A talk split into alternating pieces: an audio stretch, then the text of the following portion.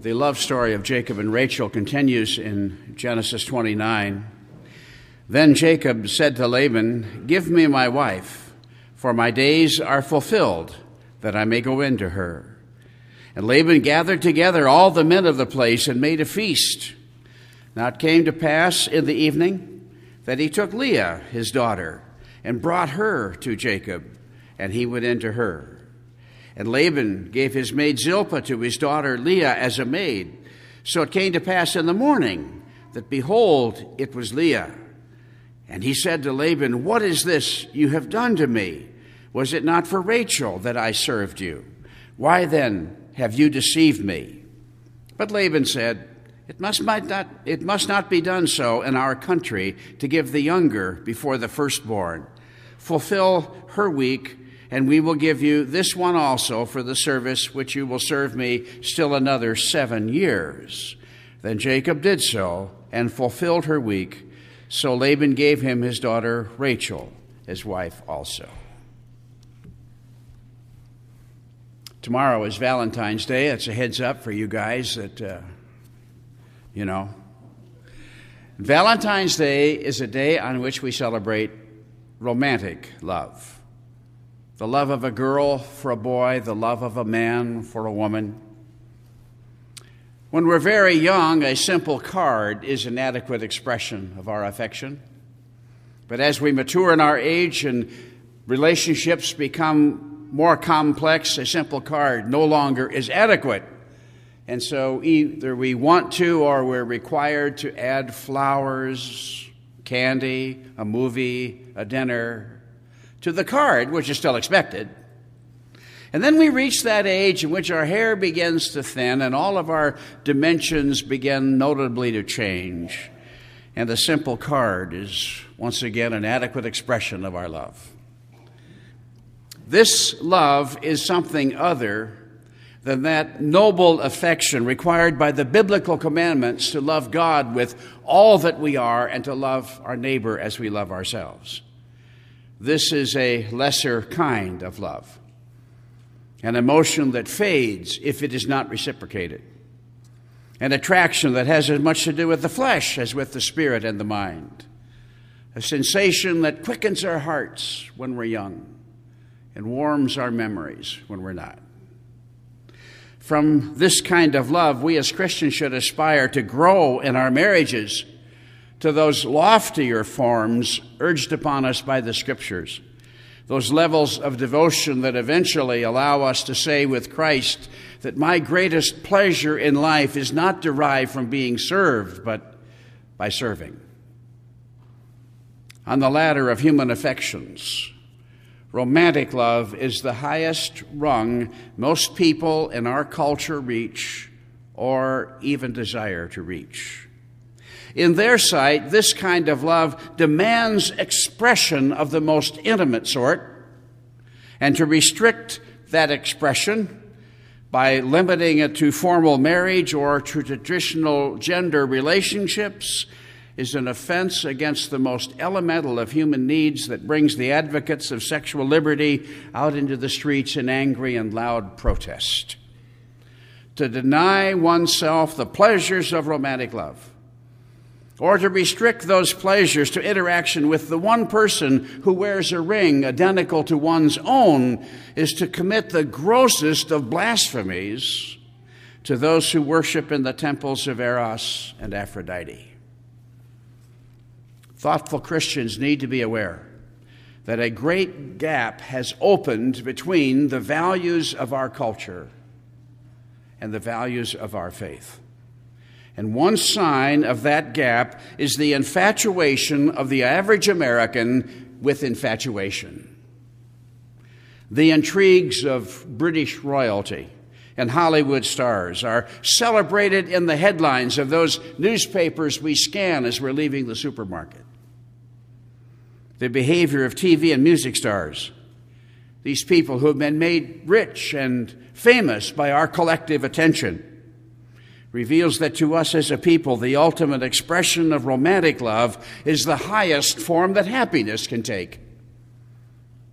A charming young man from this area is elected to the U.S. House of Representatives, after running on a platform of traditional values. This past week, we learned that one of his female staff members is pregnant with his child. And this man is radiant with the thoughts of expectant fatherhood and unembarrassed by the obvious betrayal of his constituency. In our culture, romantic love is widely believed to be the glue that holds a marriage together. Which means, on the other hand, that when romantic love grows cold, the time has come to bring that marriage to an end. At some levels and in some centers of public education, young people who can't find Canada on a map of the world or calculate their own gas mileage are being trained for the fulfillment of the desires of romantic love. I don't labor under the delusion that the world around us is waiting with bated breath to know what my or your views of their behavior and their values might be. But it is no delusion that their values and their behavior have a strong influence on us and on our children. And this is my very great concern because the Bible says that friendship with the world is enmity with God. The Bible as a whole, and the book of Genesis in particular, have almost nothing to say to us about romantic love. Genesis is the book of beginnings. That's what the word Genesis means. It begins by relating the beginning of the universe, the beginning of life in general the beginning of human life in particular. There we read of the beginning of sin and the beginning of redemption and the beginning of that line of people with whom God has established his covenant and is pleased to call his own. And there in the book of Genesis, we read of the beginning of marriage. In a traditional Presbyterian wedding ceremony, it would be said that marriage is instituted of God and is to be regulated by his commandments. These are conclusions derived from the first book of the Bible. According to popular American culture, the glue that holds marriages together is romantic love. According to the Bible, the glue that holds marriages together is commitment. Commitment to God. Commitment to marriage in God commitment to one another in marriage. In Genesis, a number of marriages are mentioned, four of them in some detail the marriage of Adam and Eve, that of Abraham and Sarah, and those of Isaac and Rebekah, and Jacob and Rachel. Only two of these involve anything involving romantic love, and one of them was more or less an utter failure. But more of that in just a minute. Given the great gulf that has opened between the values of the church and the values of our culture, seen particularly in the infatuation with infatuation in our land, the question is how should our awareness of this gulf influence us? You've heard me say, and you've heard me say it because the Bible says it that the influence of the unsaved world around the church seeps like a poisonous gas under the doors and around the windows of the church and influences the people of God who are often aware, unaware of its influence. I remember times when our children were small and were introduced to other people, sometimes even in the church. It was not uncommon to hear people say to our son, You're a bright young man. I bet you've got a lot of girlfriends. Or to one of our daughters, You're a pretty girl. Who's your boyfriend? More often than not, they were not asked about their schoolwork or about their music lessons I don't recall that at any time any one of them was asked, Which is your favorite part of the scriptures? Or of all of the characters of the Bible, which one would you most like to be when you grow up? Instead, in a culture infatuated with infatuation, they were asked, Who's your girlfriend? Who's your boyfriend? as if this is somehow the most significant thing that we can know about a young person. Fathers, several of you have children who are at about the age at which their peers in our culture are beginning to date.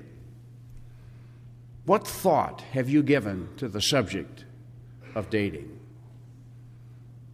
Have you considered that the American dating scene is not conducive to that maturity and that righteousness it is your earnest prayer your young person will aspire to? And what counsel have you given to them as they take their first steps onto the social stage of life? Have you reminded them that their body is the temple of the Holy Spirit? Have you spoken to them of that self control which is a gift of the Spirit Himself? Have you reminded them why, in a traditional marriage, the bride wears white? And, ladies, when your grieving families gather to remember and to celebrate your life, and the minister meets with them to plan your funeral service and asks them, among other things, what did she like to read? Please don't give them a reason to say romance novels. May God give us first the desire and then the ability to see the many ways in which the, unbelie- the influence of an unbelieving world has seeped into our lives and influenced our behavior and our values. I mentioned two Genesis weddings in which romantic love played a part. The first of these was between Isaac and Rebekah. At its beginning, the story of these two has all the signs of being a love story like that popularized by Hollywood or cheap literature. Their infatuation was obvious even to strangers. They were taken with one another from first sight. In fact, it's likely that Isaac couldn't keep his hands off of Rebekah even when the family gathered around their altar to worship God. But if the story of Isaac and Rebekah teaches us anything, it teaches us that passionate, romantic love is not the foundation of a successful marriage or a wholesome family life. For as we turn the pages of Genesis, this relationship turns rancid before our eyes. And toward its end, we see these two once juvenile lovebirds drifting further and further apart. The dysfunctional nature of their relationship manifest in the petty favoritism that each of them showed to one of their twin sons, Isaac preferring Esau, Rebekah preferring Jacob. In fact, to provide the opportunity for Jacob to become the godly man he intended him to be, it was necessary for the Lord to drive Jacob far away from the influence of his manipulative mother. And that brings us to the second of these two Genesis marriages involving romantic love. Jacob's adventures are recorded in the middle chapters of the book of Genesis, and the story begins with his search for a wife. Early in the Bible, it becomes very plain that the Lord disapproves of the intermarriage of his covenant people and at least some of the non believers in whose midst they live. And for this reason, Jacob ventured off to Haran, where a remnant of his family still lived. Haran was about 500 miles away from his parents' home. And along the way, Jacob had two life changing experiences. In the first, he met God. In the second, he met Rachel. Jacob grew up in a home dominated by his mother. From the beginning of his life, she doted on him and managed him. She picked the clothes he would wear. She decided who his friends would be. She directed him in all of the choices and decisions that life set before him. But now, away from home, for the first time in his life, Jacob was all on his own and probably very sure of himself. And one night, the historian tells us, early in his journey, he lay down to sleep in an open field and he had a dream a dream that turns out to be a delightful dream. that should mean much to us as Christians. In his dream, he saw a ladder, its bottom resting on the earth, its top disappearing in the clouds of heaven over his head. And on the ladder, moving down from heaven, moving up from the earth, were angels. And near the ladder, God stood.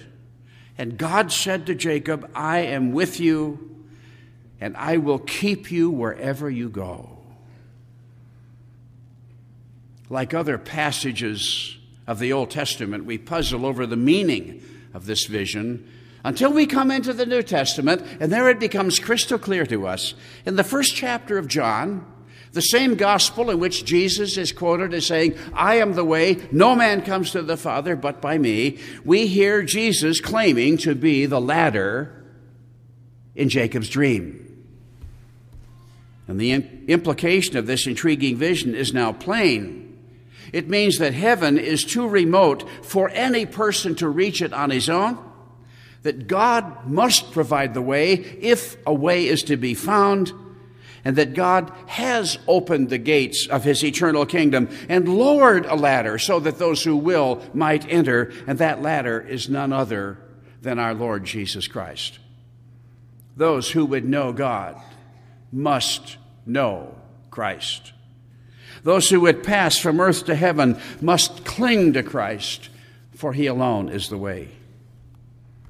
This was Jacob's first adventure. His second was his meeting Rachel.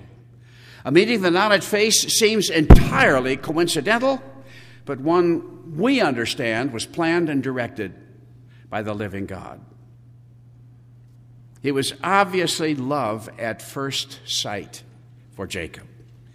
We don't know what Rachel really looked like, but we do know that God made her beautiful in his eyes. Along the way, knowing that he was going to look for a wife, Knowing that God had a choice for him, Jacob must have wondered how he would know God's choice for him when he met her, what he would feel, what he would see, what the signs would be. But when he met Rachel, his reaction was so immediate, so strong, so clear, that we're told that he wept and laughed at the same time. Jacob was taken to the family home, which was that of Laban, and there he went to work. And eventually he spoke to Laban of his love for Rachel.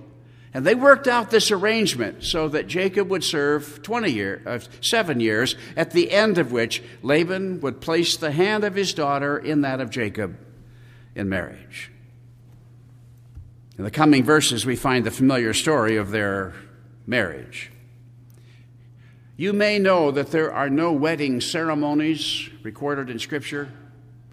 There are no vows or ring words or proclamations recorded in Scripture. We find many references to marriage. We find several laws regulating marriage, but no marriage ceremonies.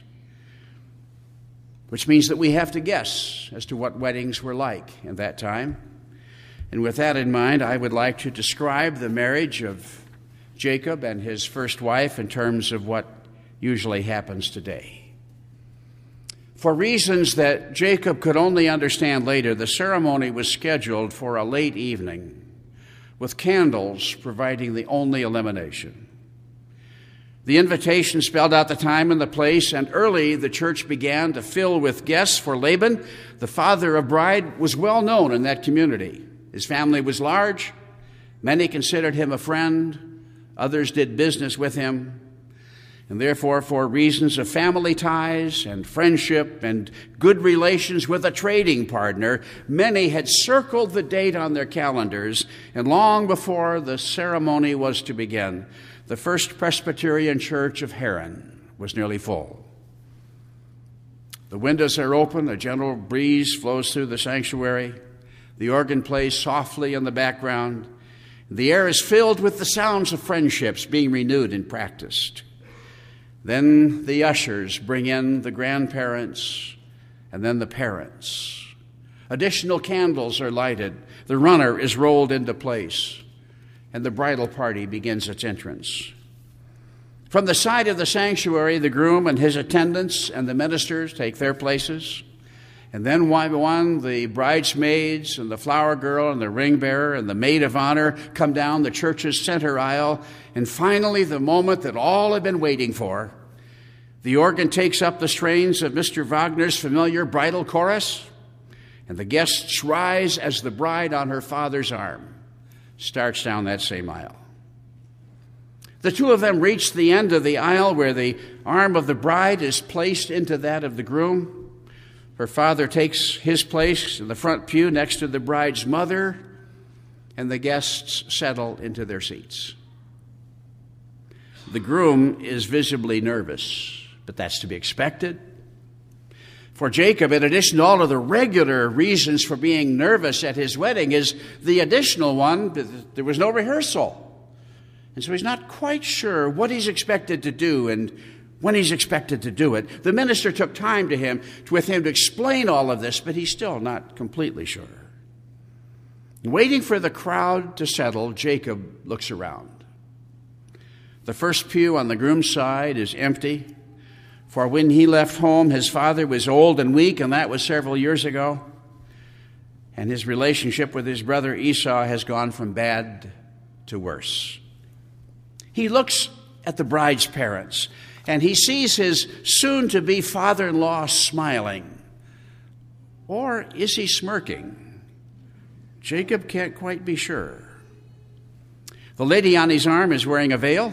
He smiles nervously at her. He's sure that she smiles back at him, but he can't tell because of the veil. But he thinks nothing of that, for after all, it's traditional for a bride to wear a veil in her wedding ceremony. But what puzzles him, though, is the fact that the maid of honor is also wearing a veil, a veil so heavy as to disguise her features. And that seems odd to him, but he brushes it off, assuming it's either a local or perhaps a Presbyterian custom. The wedding begins. The minister drones on and on and on about in the beginning, and it isn't good for a man to be alone, and the two shall become one.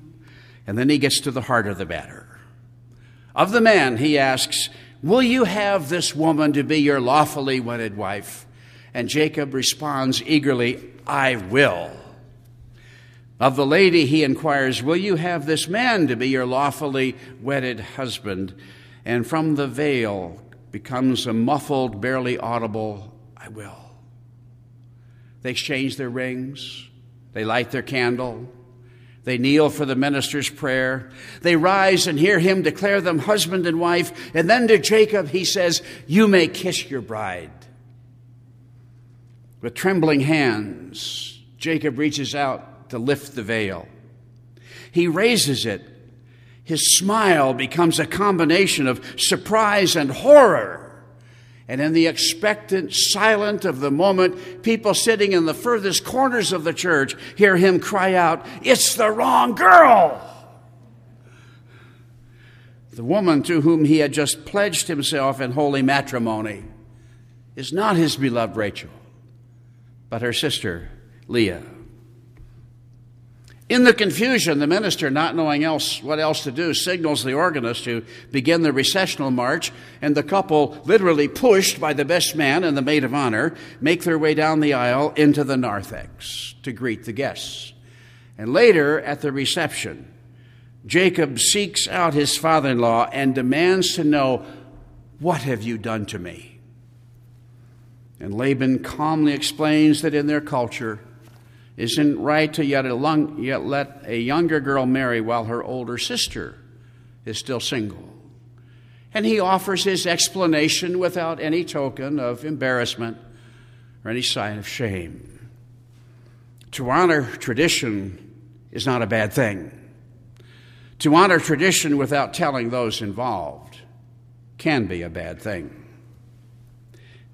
We read on to learn that Jacob agreed to work another seven years for the privilege of Rachel's hand, and the curtain falls on this particular drama from the life of this very important man of God. We read of Laban's deception of Jacob with a certain satisfaction. Because you'll remember that not long before Jacob's wedding, we find the story of his deception of his father, Isaac. And for this deceiver to be deceived seems strangely just and fair for us. The Apostle Paul wrote, Don't be deceived. God is not mocked. For whatever a person sows, that he also will reap. And this is one of the lessons that we learn from the life of Jacob. But there are others.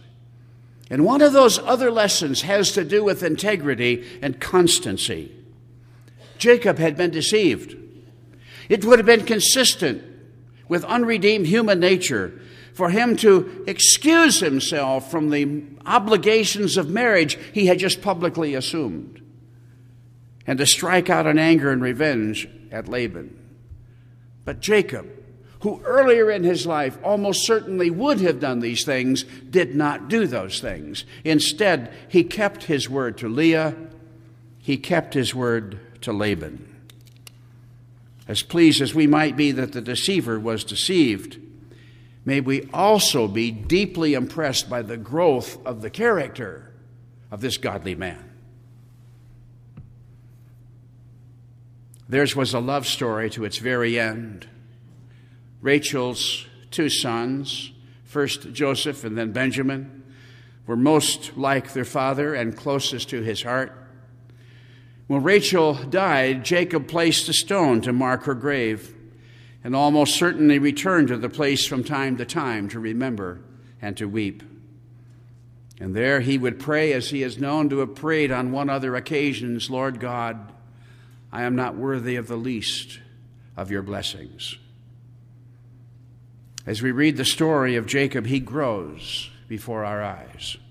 The self centeredness of youth becomes the righteous wisdom of maturity. The romantic infatuation of his first meeting of Rachel becomes the noble affection of a godly marriage. The steps of his life are like a ladder leading ever higher and higher in the knowledge and the adoration of God. May his steps be our steps. Let us pray. Our Father, in the inspired history of your people, we see your hand. We find it occasionally difficult to understand why certain things happened, as we do in our own lives, but it comforts us to be reminded by your word that your eye never sleeps, that no power on heaven, on earth or in heaven can restrain your arm, that your will is somehow perfectly expressed in all of these things and we're told that you had them recorded for our edification. We pray that we might le- learn their lessons. In Jesus'